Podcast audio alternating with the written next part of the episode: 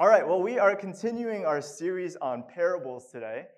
And if you've been with us, you know, we've been doing this for the last uh, several weeks. And one of the main themes that we've talked about, that we've covered, is the importance of really paying attention. How important it is that we really listen, that we really hear what Jesus is saying. And to illustrate how challenging this can be, we're going to watch a, a really quick video clip and this is a, a clip of a commercial that is based on a study that was done about 20 years ago. And this study was looking at our ability to really pay attention. So let's watch that together. This is an awareness test. How many passes does the team in white make? The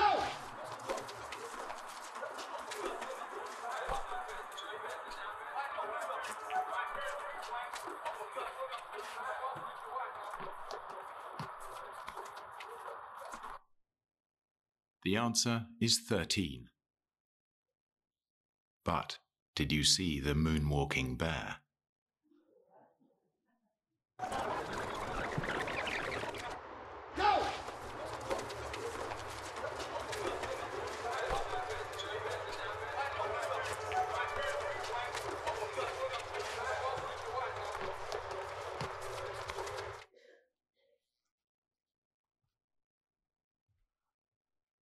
All right, did you guys did you guys see it?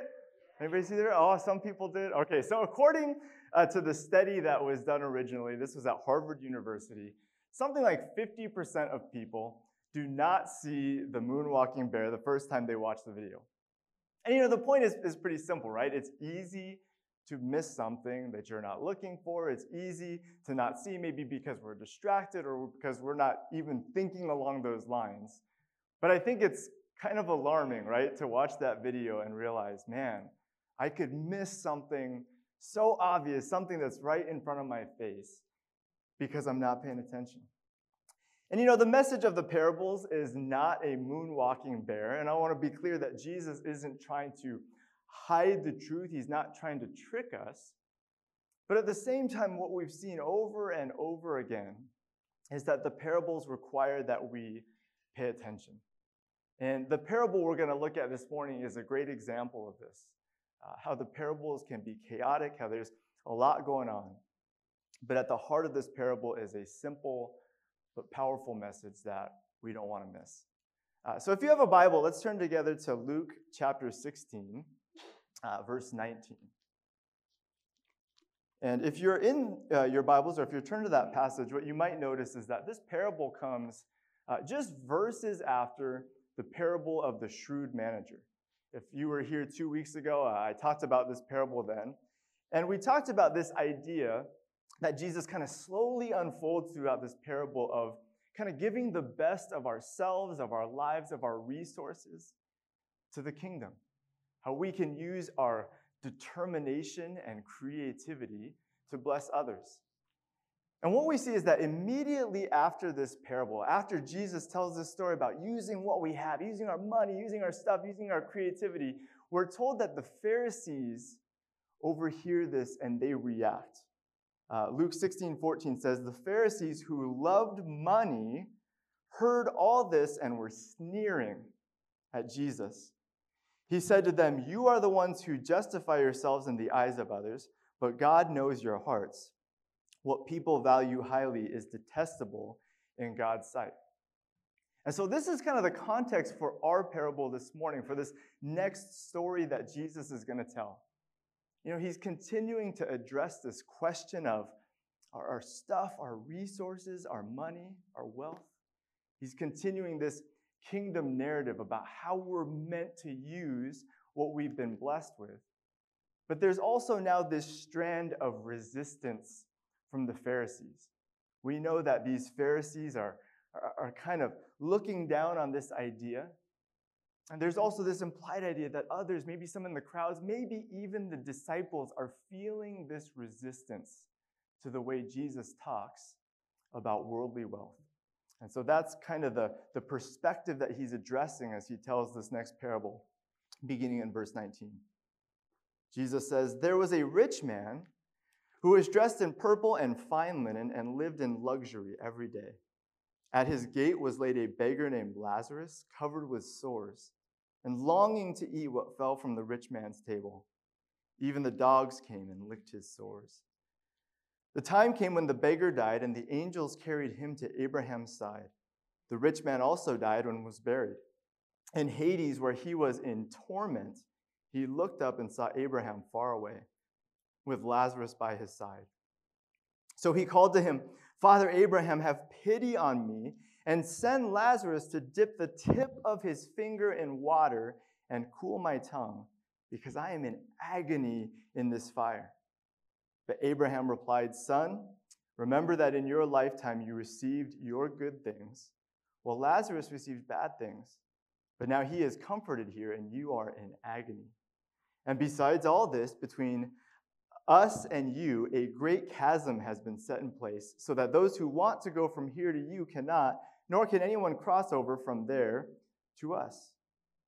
He answered, Then I beg you, Father, send Lazarus to my family, for I have five brothers. Let him warn them, so that they will not also come to this place of torment. Abraham replied, They have Moses and the prophets. Let them listen to them. No, Father Abraham, he said to them, but if someone from the dead goes to them, they will repent. He said to him, If they do not listen to Moses and the prophets, they will not be convinced, even if someone rises from the dead. Now, I think it's pretty easy to see how someone could be distracted when reading this parable. Uh, there's some really heavy, intense subject matter here these lifelike visions of heaven and hell, another blistering condemnation of wealth, and this kind of seemingly cold, even ruthless denial of a simple request for mercy. There's so much in this parable that's challenging, that's surprising, that's convicting, and even maybe a little bit scary. And yet, at the heart of it is a really simple truth, something that's really basic, something that's easy for us to kind of miss, to pass over without giving a second thought. And so, before we continue, before we really dive into the parable, I want to make this simple truth as clear as possible to kind of reveal the dancing bear, if you will. Okay, so here it is. Here's what we're going to work towards. Jesus wants us to see the importance of Scripture informing our inner and outer life when it comes to our beliefs, our attitudes, and behaviors, we need to be guided first and foremost by the Bible. Now, I know that doesn't sound like much. It's not super exciting. I think most of us come to church every Sunday looking for a little bit more than read your Bibles. But this is uh, a really important idea. The central truth of this parable is how easy it is to miss this idea and why it's so important that we don't, that we don't miss it. So, what we're going to do this morning is we're going to walk through this parable, and we want to kind of keep this central truth in the back of our minds, and we're going to come back to it later. But along the way, what we want to look at is three ideas, three kind of points that are also important in their own right, but they'll also help us to understand this central truth when we get back to it. Okay, so let's dive in. We'll start with our first point, which is pretty apparent. This is the most basic level of the parable, and I think most of us will recognize this when we read through this. That Jesus wants us to consider how we treat those who are in need. Okay, so right from the beginning of the parable in verse 19, Jesus introduces us to these two central characters of the story. Uh, and you'll notice that Jesus really kind of goes out of his way to describe their situation, describe how they're living, because he doesn't want us to miss who they are and, and how they, they live. Uh, the rich man, who is never named, he lives in just utter extravagance. He is fine living, wealthy living at its uppermost.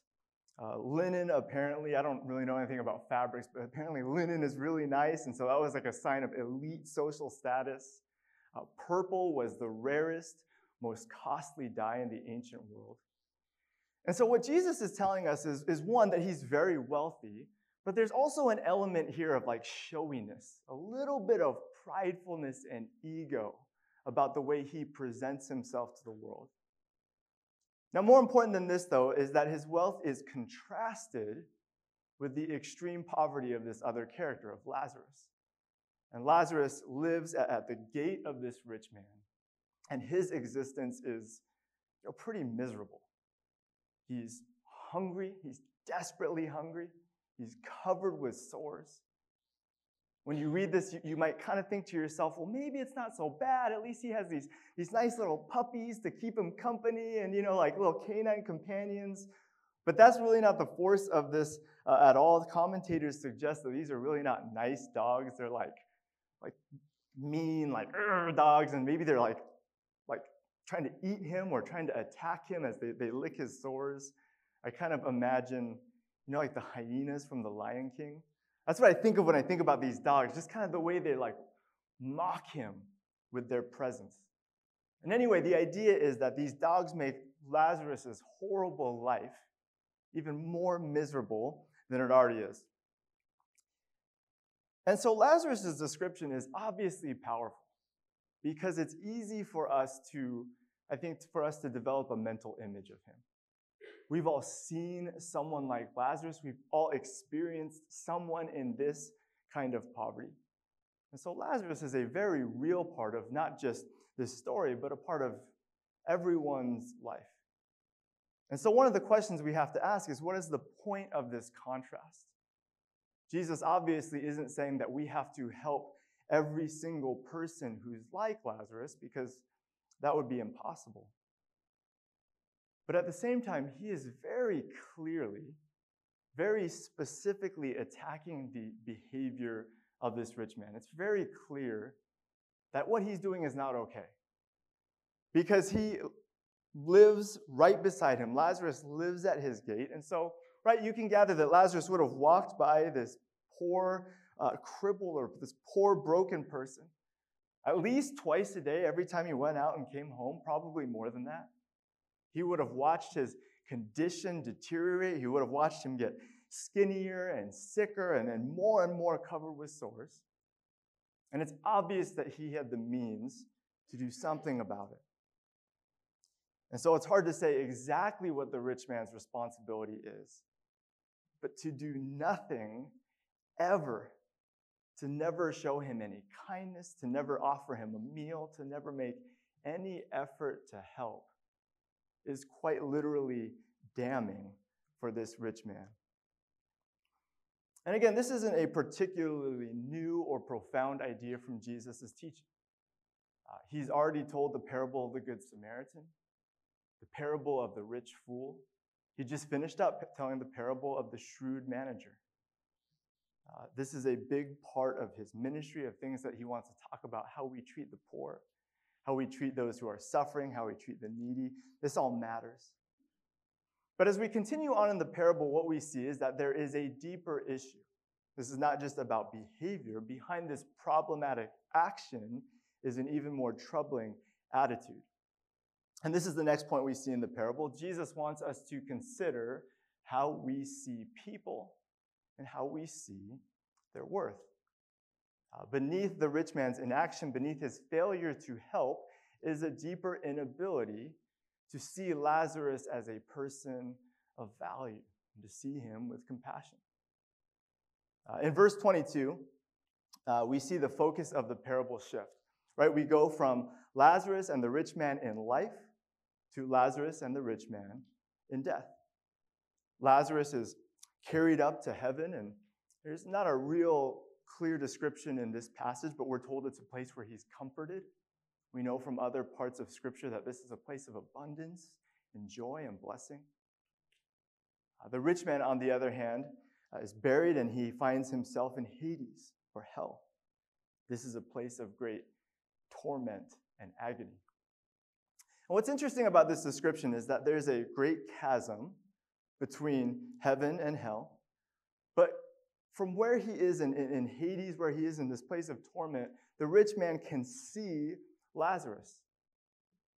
And this is the, one of the most telling parts of the parable. The rich man cries out to Abraham, who's with Lazarus, and he cries out with the, this request. He says, Father Abraham, have pity on me and send Lazarus to dip the tip of his finger in water and cool my tongue, because I am in agony in this fire. Now, you might miss this, but think about this request. Think about what he's asking Abraham to do. He says, Hey, send Lazarus on this errand for me. Send Lazarus, this clearly lesser person who has nothing better to do than to make my life better. There's an attitude behind this request that is so revealing.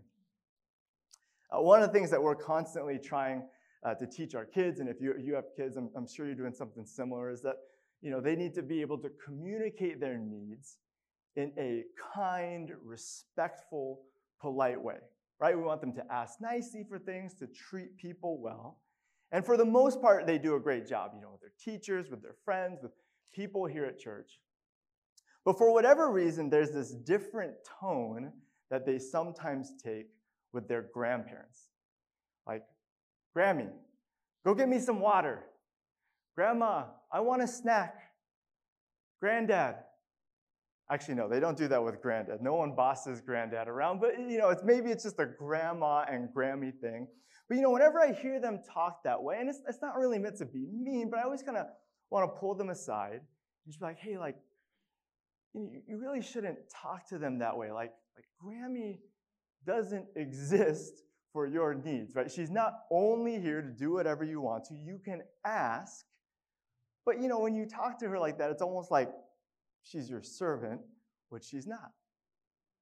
Now, to be fair, I think one of the reasons why they talk to their grandmas like this is because grandma and Grammy are both so kind and servant hearted and so committed to the needs of Kai and Grayson, right? Like they've made it clear to them that they want to do anything and everything to love and bless their grandkids. And so it makes sense that they would do this. But we also want to be careful about the habits that they develop. Because at the end of the day, we don't want them to be the kind of people who talk to others the way they talk to their grandmas and their Grammy. And more important than that, we don't want them to see people the way they may sometimes see their grandmas. As in, you are here to help me. You are here to do stuff for me. You exist to make my life better. That's obviously not a good way to see people. And it seems that, at least to some degree, this is precisely how the rich man saw Lazarus. It explains uh, why he never does anything for Lazarus during his life and why he talks to him this way after death. Because he believes that Lazarus is just another person who exists for his own needs. He believes that Lazarus is below him, he's beneath him, that because of his wealth and status and, and, and money, that his needs are more important. And what's crazy, right, is that even here after death, even as he sits in eternal punishment for his pride, he still hasn't figured it out. He still hasn't learned that lesson. He hasn't found any humility. And what we're meant to see here is the really damaging effects that wealth, that status, that a pursuit of stuff, the way that can have an effect on us. The way pride can warp and twist the way we see people. And look, the, the first level of the parable is really important. Jesus wants us to see that how we treat people, how we behave is important. But more than that, he wants to recognize our attitudes, the attitudes that sit below that. The way our values, our priorities, our own riches can affect the way we see people's worth and blind us to the needs of others. And this is so important because how we see people also reveals something even deeper about our values and about the way we see life. And kind of what you see in this parable is that as it progresses, we go deeper and deeper into this rich man's psyche, and into his heart and mind, and what he really believes about life. And that brings us to our third point that Jesus wants us to consider how we view what matters in life in the kingdom. So, on one hand, we have to consider behavior. How does the rich man treat Lazarus? Then we consider just kind of his attitude towards him. How does he see people? How does he see his worth? But now we get to this deeper issue of what does he believe about life? What does he believe about what matters? Because what's really important for us to recognize about this rich man is that he is a contrast to everything that Jesus and the kingdom is about. His life really stands in opposition to the gospel. See, this rich man lives according to the prevailing wisdom of the time. This wasn't uncommon. This wasn't rare. This is something that we saw in the Pharisees and the religious leaders and all kinds of people believed that life worked this way that the rich are blessed and the poor are cursed or that wealth and status and riches was a sign of a good life of blessing, and that poverty was a sign that you were a sinner, that you had messed up, that you had made mistakes. And so, someone like the rich man was basically viewed as a good person, and it made sense for him to continue to pursue wealth to prove that that's who he was. And someone like Lazarus was seen as somebody who was just not worthy of any help. He was the only person to blame for his problems. Now, once again, uh, the moral of this story isn't that wealth is always bad and always leads to hell. Jesus isn't saying that poor people are always good and always go to heaven. But what he wants to do in this parable is he wants to turn this worldly system on its head. Jesus wants to reverse the values that this rich man lives according to, and this, the values that we are often tempted to believe in. See, one of the most important details, or one of the most interesting details from this parable, is, is the meaning of the name Lazarus. And Lazarus comes from a Hebrew word which simply means God will help. God will help. And when you think about Lazarus' role in this story and kind of his the action, he doesn't really do a whole lot. He's not a particularly dynamic character. He's not a hero, and he doesn't do anything to warrant salvation. But what his name reminds us, and what his position in this parable tells us, is about how God feels about people like Lazarus that God wants to bring salvation and hope to people like him. God cares deeply about people like Lazarus. He's for them, and his kingdom vision is to see people like him restored. Just a few chapters before this, Jesus uttered these powerful words. He says, Blessed are you who are poor, for yours is the kingdom of God. Blessed are you who hunger now, for you will be satisfied. Blessed are you who weep now, for you will laugh. This really is at the core of the message that Jesus has been preaching all along this great reversal in the values of the kingdom. Jesus says that God wants to bless those in need the poor, the hurting, the broken. That they are valued and, and God wants to restore them. And just as important, that kingdom people, people who follow Jesus, that they're meant to have this same kind of heart these same kind of values. And so the rich man's failure isn't simply that he didn't help Lazarus, it's not simply that he looked down on him, but it's that his entire outlook towards his own life, towards others, was based on this broken worldly system. This flawed idea of who God was and what life was really about. And I think what's interesting is, is when you compare the rich man to the Pharisees, you see some really strong par- parallels.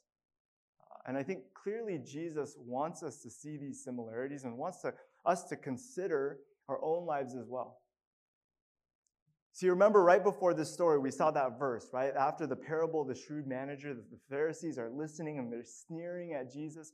And how does Jesus condemn the Pharisees? He says, You guys You want to justify yourselves before others. You are trying to justify yourself. That's a way that, that Jesus describes the Pharisees several times in the Gospel of Luke. It's a word that he uses. And kind of the force of the word, what he's implying is that you are trying to prove your worth, you're trying to prove your value before others. Prove that you're good. This is obviously the, the rich man's greatest flaw. That his obsession with wealth is, is all about justifying himself, proving himself with all the fine clothes, all the nice food, all the extravagant living. He believes that this is what makes life good and what makes his life valuable. But the Pharisees are doing the exact same thing. Now, they're doing it with money, they're also doing it with the law, they're doing it with religion. They're trying to be holier than everyone else, they're trying to be as, as self righteous as they can possibly be. And so, what they have in common, what the rich man and the Pharisee have in common, is the same mistake. And this desire to become an awesome, powerful, impressive person. They were completely blinded to what really mattered.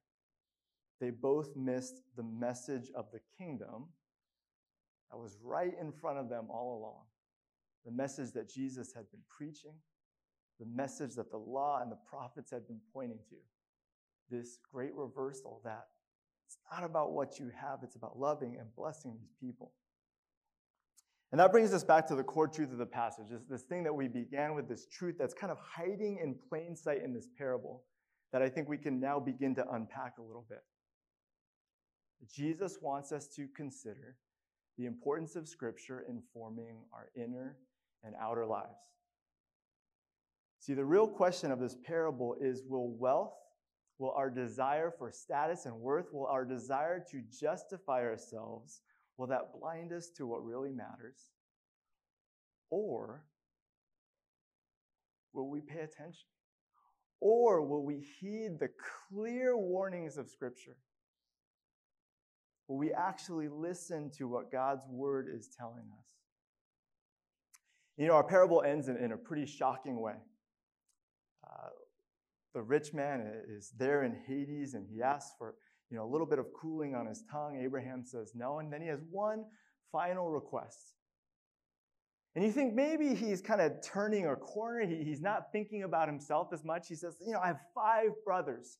Send Lazarus to warn them to tell them about this horrible place so that they repent. Abraham's response is, is stern, it's, it's almost cold. He says, They have Moses and the prophets. Let them listen to them. The rich man is unfazed and he says, No, no, no, wait, wait, wait. You know, if someone from the dead comes, if someone rises from the dead and appears to them, then surely they'll listen. Abraham says, Nope, if they don't listen to Moses and the prophets, they will not be convinced by someone who rises from the dead. Now, again, this feels a little bit harsh to us, but Jesus' point, he wants us to be as clear and as strong as possible. Because this really is the climax of the passage. Is Abraham saying these words clear as day? Your brothers, they should already know, just as you should have known. Jesus is reminding us that this rich man, the, the reality of the, of the kingdom, it wasn't new. It wouldn't have been a surprise. We're told that when he ends up in Hades, he looks up at Abraham and he calls him Father Abraham. He calls him Father. He considers himself a righteous Israelite. He considers somebody who's living in light of Abraham's lineage. He would have known the Old Testament scriptures. He would have gone to synagogue as a boy. He would have listened to all the Sunday school lessons and memorized all these different verses. And yet, Abraham says, You missed what they were all about. This is what the law and prophets have been pointing to. They should have made this so obvious. Love God and love your neighbor as yourself. Act justly, love mercy, walk humbly before your God. Loose the chains of injustice and set the oppressed free. The message of the kingdom has been clear as day. This is what God has been doing all along. So Abraham says to, to the rich man, he's saying, You're not here because you didn't know. You're here because you didn't listen, because you didn't want to see this truth that was right in front of you. You missed it. With all the focus on, on justifying yourself, on wealth, on status, all the nice clothes, all the great food, you didn't see the truth that was right in front of your eyes because at the end of the day, you didn't want to see it. You didn't want to change your life. You didn't want to really follow. This past Friday, Alyssa and I were out on a hike in, in the Escondido area. And we were celebrating my birthday, and so we went down to lunch there, one of our favorite lunch spots. And so the night before, we had never hiked there before, so we looked up hikes and we found one that we were super excited about, or at least I was really excited about. I couldn't wait to get on this hike.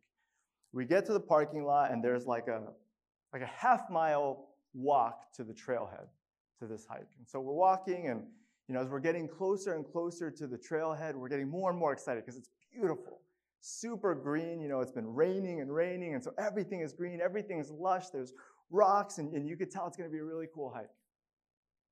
Well, at about 30 yards away from the trailhead, uh, you can see where the trail starts, and I can see a, a sign in front of the trail. And, and before I can even read the words on the sign, I know what it's going to say in my heart. I can feel it. We get up there, and my worst fears are confirmed. Trail closed. I'm really disappointed. It's like, well, there's another trail here. There's one more that's like quarter mile away. We'll go to that one. So we walk over to this trail. Same thing, trail marker that it's closed. I was so disappointed. Alyssa said that she thought I was going to cry. I wasn't going to cry. I felt like it. I was really bummed. I was uh, looking forward to this hike and we weren't going to be able to hike here. And so I just, I, I stared at this sign for like a minute. You know, my mind is just racing. Like, I, just wanted that sign to not be there. I wanted it to not be true. Like, man, we could totally just walk past this sign. And really, no one would know. And if someone did, if there's like a ranger out there, be like, oh, I didn't see a sign. What sign? We were just hiking, walking. I didn't notice any sign. It was kind of small anyway. Or I could make lots of excuses in my mind for why it could make sense to just walk past this sign. Like, hey, this is sign, it's not for hikers. It's for those crazy mountain bikers who are to tear up the trail. Like, this for those guys. Maybe that trail was there, that sign was there from yesterday.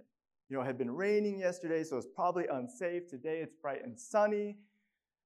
It's, it's yesterday's sign. Today it's fine to hike. Or just come on, it's my birthday. Like, please, like, uh, just let me go for this hike. I wanted so badly for that sign to not be for me. I wanted to ignore it because I wanted to enjoy my day. I wanted to do what we planned on doing. And that sign was such an inconvenience. And you know, over and over again, Jesus asks us this question in the parables and in his ministry. He says, Are you going to see the sign? Are you going to read it? Are you going to listen? Will you see the truth that's right in front of us? See, the reality is, is all of us are, are blinded to an extent by our own desire to justify ourselves. Could be with wealth, could be with status, could be with comfort, could be with whatever, but we all have this vision in our minds of what makes life good and what makes life valuable. And so we often look at the Bible and the gospel and we look at Jesus' teaching through the lens of how can this make my life better? How can this fit in with what I want for myself? How can this make me feel good? How can this improve my life? And when we do that, so often it makes it so easy to miss things, to not see the things that, that don't fit in with what we want to see. And sometimes, if we're honest, I think we can admit that we don't see things because we don't want to see them. We don't want to see certain kinds of passages. We don't really want to hear those certain kind of messages. We don't really want to listen to those verses because, listen, I just want to enjoy my hike. I want to enjoy the day I had planned for myself. I want to live the life I have, and that's such an inconvenience. And there's all kinds of verses like this. It's not just about money. I think one of the reasons why Jesus talks about money so much is because it's such a pure barometer of how we feel about Scripture. How willing we are to really listen. Because even though money isn't the main thing in this parable, it's not the main thing in Jesus' teaching. Money does reveal our attitude about the main things, about the kingdom, about loving people, about serving, about blessing others, about being sacrificial. And so Jesus wants us to think carefully about what does our money say about us? How does our money, how does our wealth, how does our stuff, how does our status, how does that affect the way we live? What does it say about how we treat people? How does it affect the way we show compassion and care and generosity?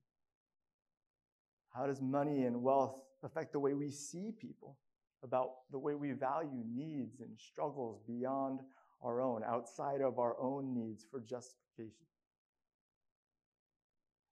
How does money and wealth and status affect what's important to us? See, money, it does say a lot about us, and we know that. But one of the things that it always reveals is how we feel about the Bible. And I think one of the lessons of this parable, and, and it's kind of a scary lesson, is that this is a really dangerous path. To live life kind of on this, this hike of where we want to get to, the life we want to live, the things we want for ourselves, and, and to grab onto the parts of the Bible that fit with that and to toss out all the rest. Jesus is saying that's a scary way to live. And the point of this parable, of this, this contrast between heaven and hell, it's not a threat. It's not meant to kind of put us over the fire and say, if you don't listen, here's where you're going to end up. But at the end of the day, it's a, it's a warning about where that life leads. That over time, a chasm can develop between what the Bible says, how the Bible calls us to live, and what we choose for ourselves.